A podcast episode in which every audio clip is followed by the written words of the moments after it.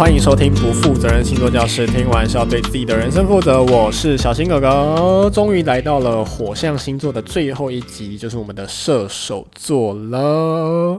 射手座呢，用2个字形容就是什么？白目。我自己讲的，对，我自己负责 OK。 好，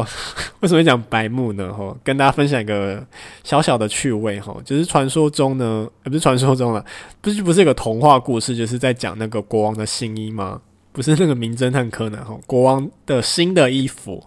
好，就是有人说啦，那个童话故事里面呢，那个国王就是狮子座，稍微的阿谀奉承，稍微的赞美，他就愿意穿一件其实就是看不见衣服，然后还觉得自己很美这样。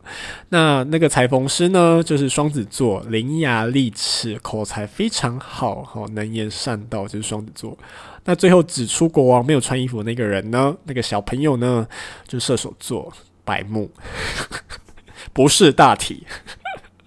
没有啦，我觉得射手座就是有他的纯真面以及他的直率面这样。好，今天一样呢，从神话的角度，从守护星的角度呢，来看看射手座到底有哪些的关键词，以及有哪些象征的形象。好，首先从神话故事。首先呢，射手座在中文翻译上，有的人是翻成人马座，因为他们是一种上半身是人，然后下半身是马的一种生物。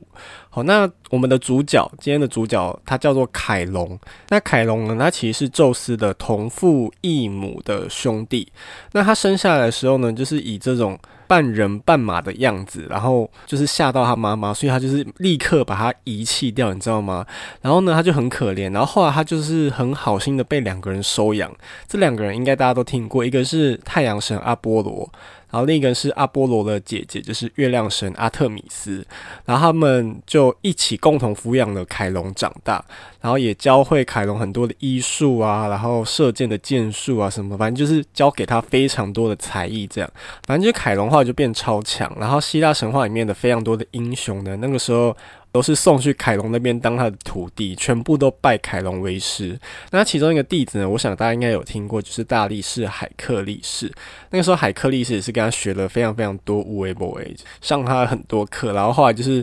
学会了之后呢，然后毕业的时候呢，应该算毕业吧，凯龙也是送了他一把剑，这样就当做他的毕业礼物。然后后来凯龙退休之后呢，就跟其他的跟他长得很像的半人半马的一群半人马族就生活在一起。然后多年以后呢，就海克力士有一次就是又来拜访半人马族的时候，然后就是也顺便拜访老师嘛。但是那一天呢，为了喝酒的事情呢，海克力士就跟半人马族们就是起了一场非常大的冲突，然后就现场就是大乱斗这样。然后在大乱斗的过程当中呢，海克力士就在那边射箭，然后就把箭射出去，然后结果这把箭就射中了他当年的老师，就是射到了凯龙身上。而且最严重的地方是，这把箭呢，海克力士还把它涂过那个怪物的毒液，你知道吗？所以他这把箭射到凯龙身上的时候，凯龙几乎是非常痛苦，然后又死不了。为什么死不了？因为刚讲凯龙是宙斯的同父异母的兄弟，就代表说凯龙其实也是不死之身，但是他要被沾了毒液的箭射中嘛，就是生不如死又死不了，他就非常的痛苦。然后后来呢，他就跟另外一个人交换了生命，那个人就是可能有人有听过，是普罗米修斯。那关于普罗米修斯的故事呢，因为篇幅有限，所以今天就不聊。有兴趣的人麻烦自己去 Google 普罗米修斯的神话。反正他最后就是跟普罗米修斯呢交换了条件，然后他就为了普罗米修斯而牺牲掉。然后宙斯也很感念这位同父异母的兄弟，因为毕竟他也是教会了很多英雄这样，然后就把他的形象送到天上去，就变成了射手座的神话。所以从刚刚的故事可以看得出，射手座的形象或者说他的性格里面，确实有半人马族群的那种好战好斗，就不愧是下半身是马的一群生物，有没有？就是他的兽性还是很强的。好，那刚刚讲嘛，海克力士在一个不小心当中呢，不小心把箭射到老师身上，所以呢，也象征着射手座就是一个蛮容易让人家觉得很粗心的星座。那既然是粗心，意思就是说，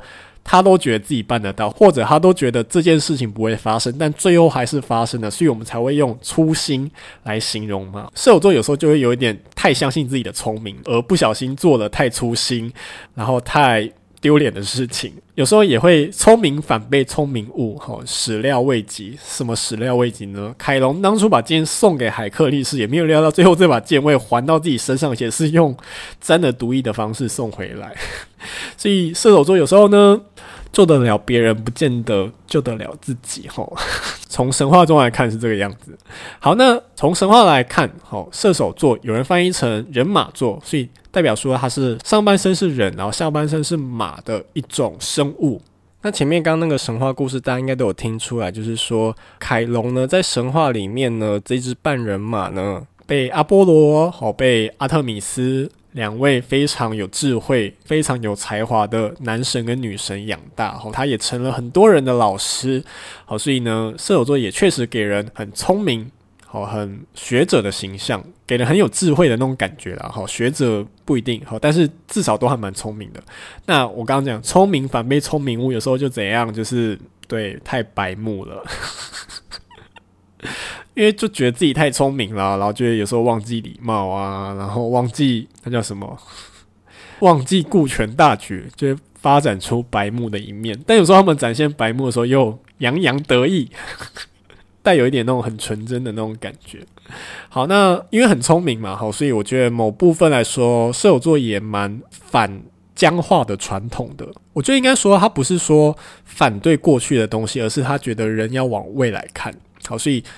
蛮多比较成熟的射手座都是蛮有前瞻性，视野看比较远。那人生中既然他们是你知道凯龙老师的形象，所以呢他们人生中也在追寻很多意义。人生中的意义不一定是书本上的意义，所以也会让射手座的人非常喜欢旅游，因为对他们来说旅游就是用实际的方式去追寻意义。所以有些射手座的人也很容易往国外发展，因为读万卷书不如行万里路。我觉得这句话很适合拿来形容射手座，就是从人马的形象来看。但是啦，再怎么样，人马上半身虽然是人，但下半身终究是马。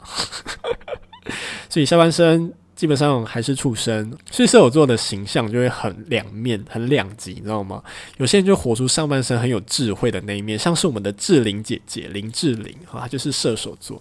但偏偏市面上就是有很多演绎出比较多下半身马那一块的射手座呢，就会搞坏射手座的很多名声这样。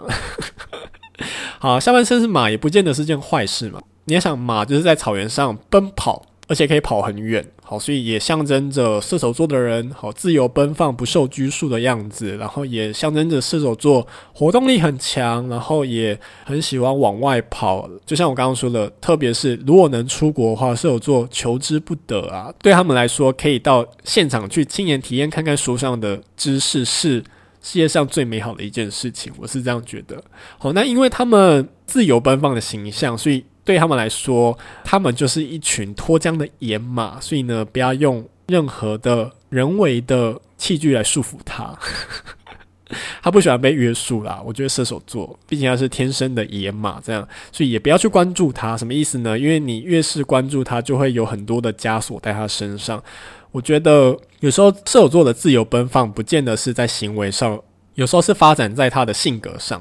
他性格上的自由奔放，不喜欢被关注。到目前为止听起来都蛮好的，但我还是要警告射手座，就是说毕竟下半身是马，所以兽性很强的时候呢，还是会有抓狂的时候，希望你们可以尽量压住这一块，不然会吓坏很多人。好，那射手座为什么翻译成射手座？射手座的英文叫 Sagittarius，根据拉丁文的原文的意思是说，他是一个射箭的人，所以才会在某些地方被翻译成射手座。那既然他是一个射箭的人，就不得不提那一支箭。你要想箭射出去就是干嘛？射向远方，然后他射出去的方向一定是一直线的，